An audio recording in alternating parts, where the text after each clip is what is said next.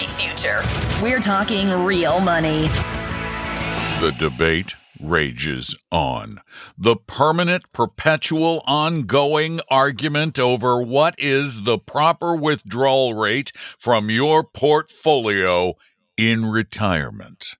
You've heard of the 4% rule. If you've listened to us, you've heard of the flexible withdrawal strategy. Well, now, ladies and gentlemen, the good folks at Morningstar have decided that uh, they don't know either. They don't, but they did a new study. They've done a new study, and what is what is the right withdrawal rate from your portfolio in retirement? It's one of those questions that we ask a lot because we like certainty. We want to know for sure what's coming in, what's going on, and uh, we hate not knowing. So people like Morningstar and others study these things and tell you what the latest withdrawal rate is based on their latest research. Tom? Yeah, yeah it's fascinating to me. Uh, a, that we need to update this every year depending on what just happened the previous year. That's one thing. And and I stole this line from Christine Benz, who's part of this study, which I love, and generally it gets a laugh. And it kind of goes like this: the only correct withdrawal rate we'll know is after we're dead, whether it worked, right? I mean, you don't really know that until you're gone and you had the money or you didn't during retirement. So was was that laugh you got more of a polite titter? it, it was sort of like a oh Tom yeah. thinks he made a joke. Okay. Yeah, yeah. like the rest of them. Okay, so they do have this new study, which is like yes. 800 pages long. I mean, this mm, has it's more charts study. and graphs, yeah, than yeah. Uh, and that they spent a lot of time on a thing called sequence risk. Right. In other words, when you retire, and I believe they're they're right. There is some importance as to the fact that if you retired, for example, in 2022, that was kind of a crummy year because stocks and bonds were down and inflation was up. So things got more expensive and your portfolio declined in value. And now you're drawing on that portfolio, right? Mm-hmm. Right. Yeah. So that, that, but here's the thing now they're saying 2022's research points to a 3.8% withdrawal as a safe starting withdrawal percentage. In other words, your money should last if you started 3.8, hmm. which is darn close to 4. It kind of sounds like you could round to that and people wouldn't get very excited about the whole thing. But here's the part there's a few things here that I actually I think are pretty valuable.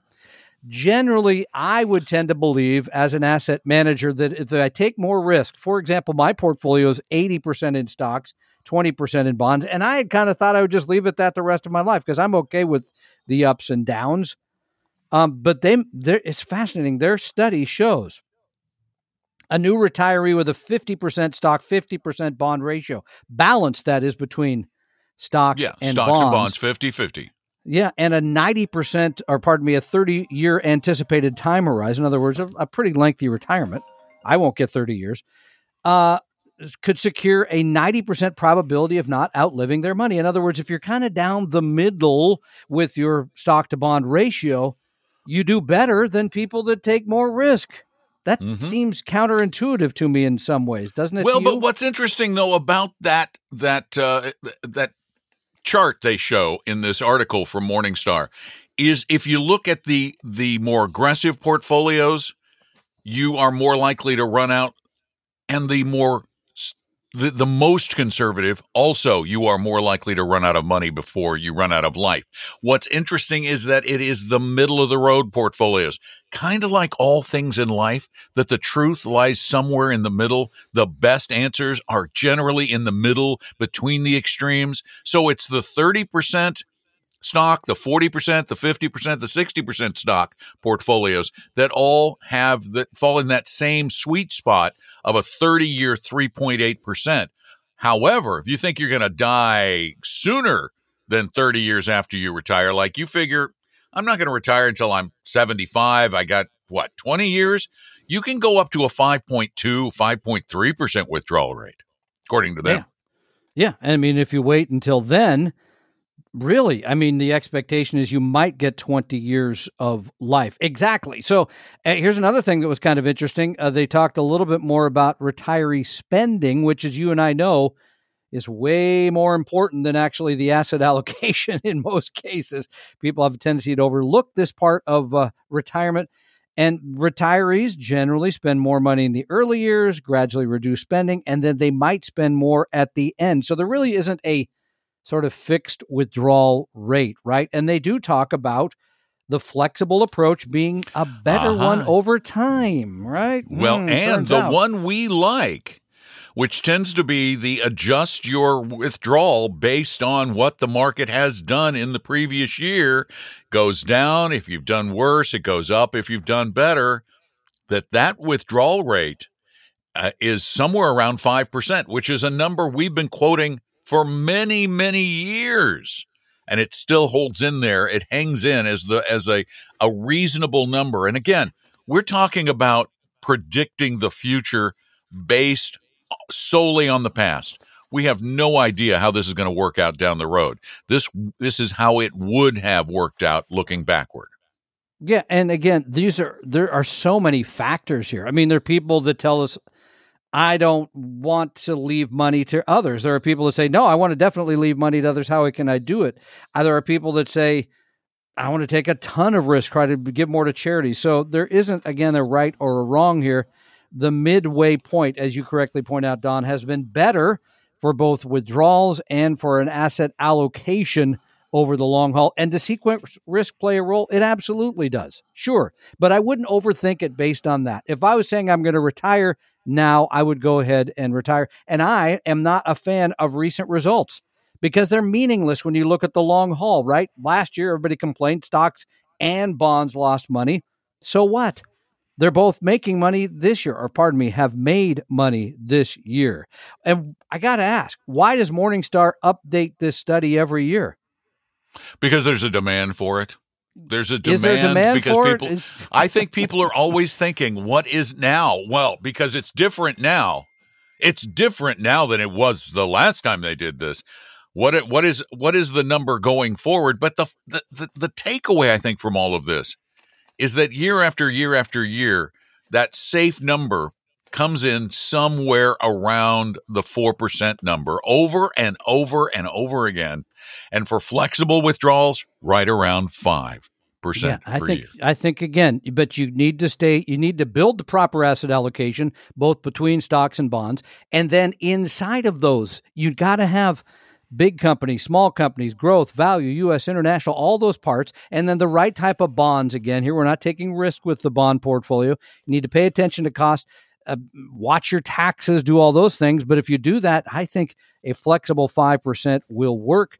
Again, most of this is still predicated for most people. Hate to use the overword, overuse the word most, but most of us need to wait on that other most critical part, and that's called Social Security. I still see tons of people saying, "I just, it, I'm 63, I'll take my benefit." And that's a huge, huge mistake when it comes to retirement withdrawal strategy, retirement income strategy, pardon me.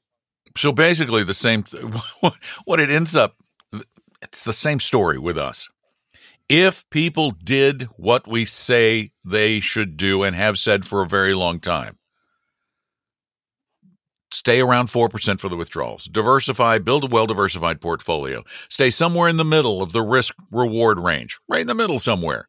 Uh, wait on your Social Security, all these dull, boring things that we say over and over and over again, we would be out of work. Thankfully, you don't pay any attention to us. So or you we want to spend your money on, uh, spend your time on other things because time is truly money, right? No doubt about it. So, um, but let me ask you a question: Are you worried about the debt ceiling battle? Are you concerned about a possible recession, fluctuating interest rates, and a volatile stock and bond market? No. So thank oh, you. Okay. Well then, thank you for the question. then you don't. Then you, you do not need to attend. Keep calm and retire strong.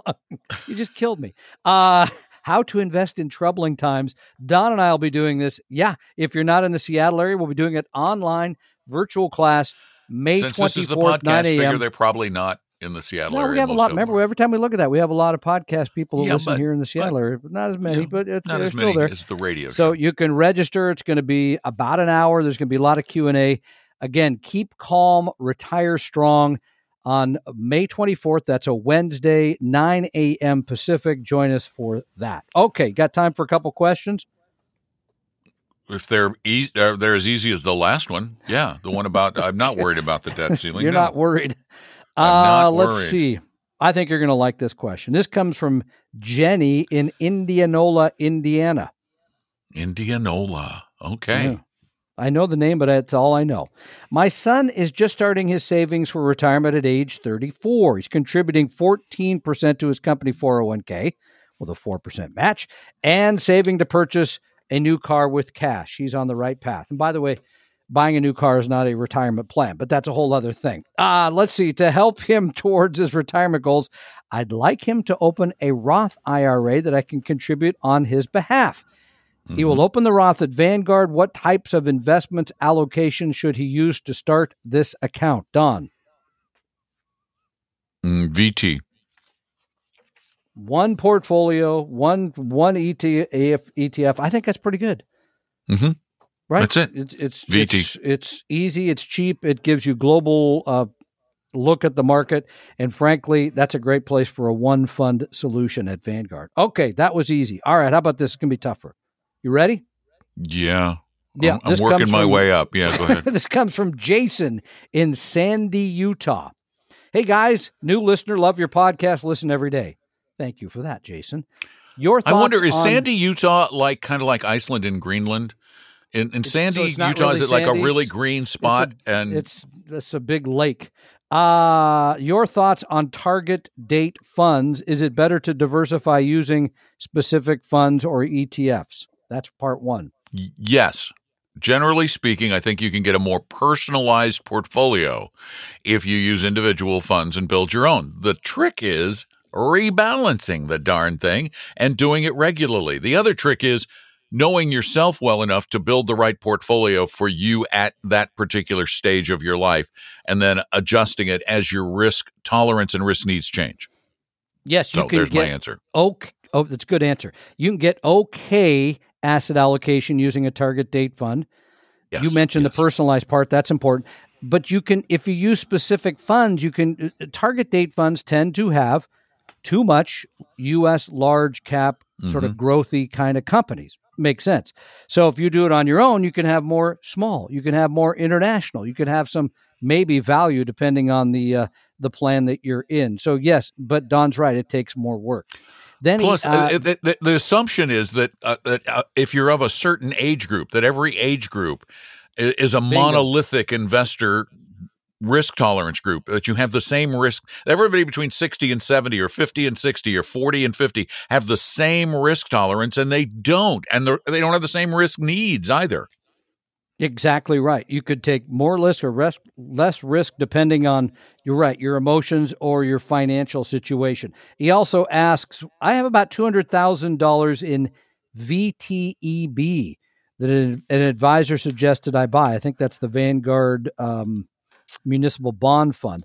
I just realized a large ver- a large portion of VTEB's holdings are in California municipal bonds. How much risk are those bonds if California goes bankrupt? Is this a good position to hold? It's down right now, so selling isn't an option. VTEB. That's the. I'm assuming. that's Why would California go bankrupt? Well, okay, but let's just talk. Yeah, that, that's.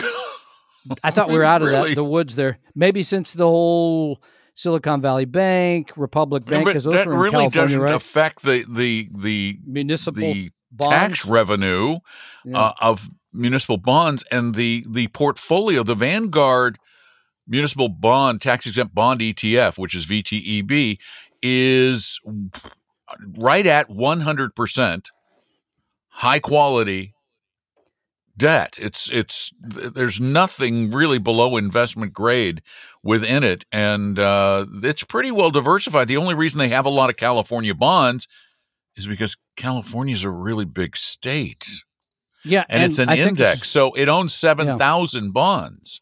And here's another thing to think about when you're considering using a Vanguard bond fund. I believe I read this a year ago or so.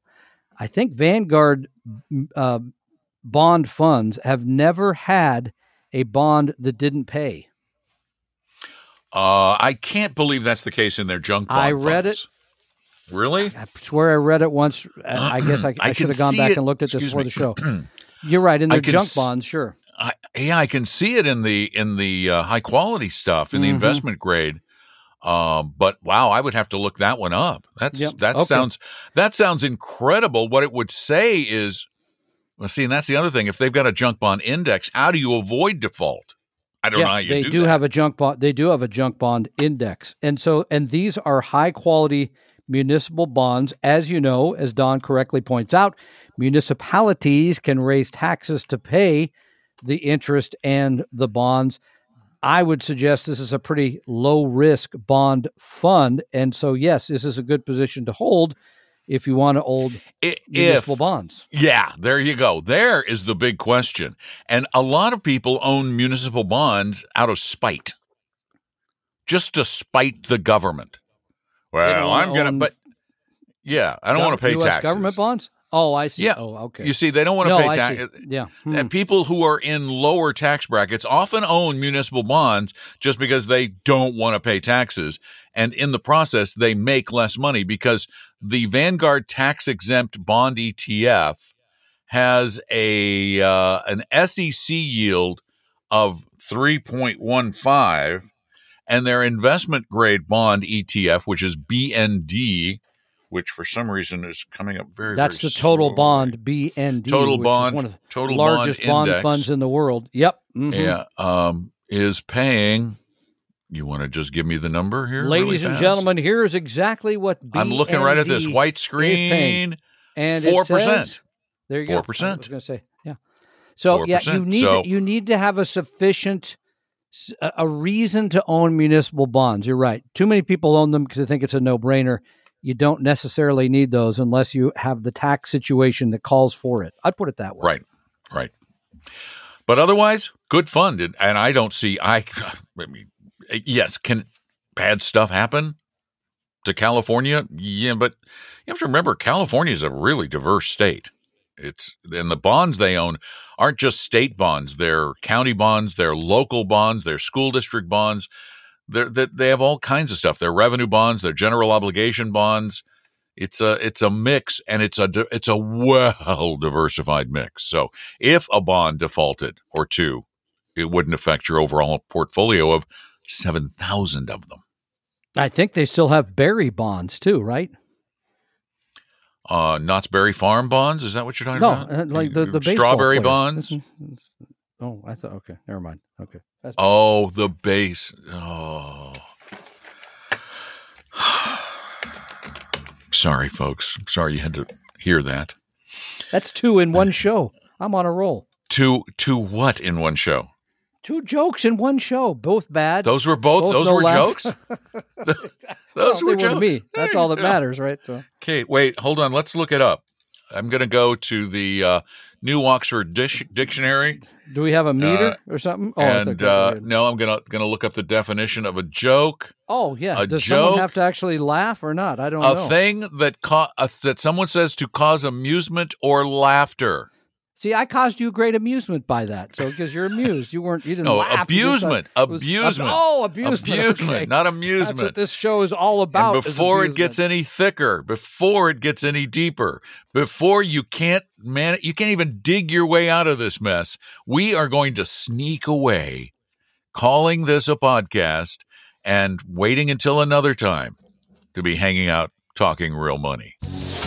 You realize that the information provided on Talking Real Money is for informational, educational, and hopefully enjoyable purposes only. Providing personalized financial planning or investing advice takes time, so please consult with a really good fee only fiduciary investment, tax, or legal advisor. We know a good one. Investing must always involve risk. In other words, you can and probably will lose money at times. Also, as much as you want it, no one can accurately and consistently predict the future, so past performance doesn't tell you a darn thing about what the future will bring. Unlike many other programs that say something similar, Talking Real Money is not trying to get you to buy or sell any financial products or securities. Instead, the program is provided as a public service by Apella Capital, a fee-only registered investment advisor. Thanks for listening, and please visit talkingrealmoney.com for more information and disclosures. Are we done now?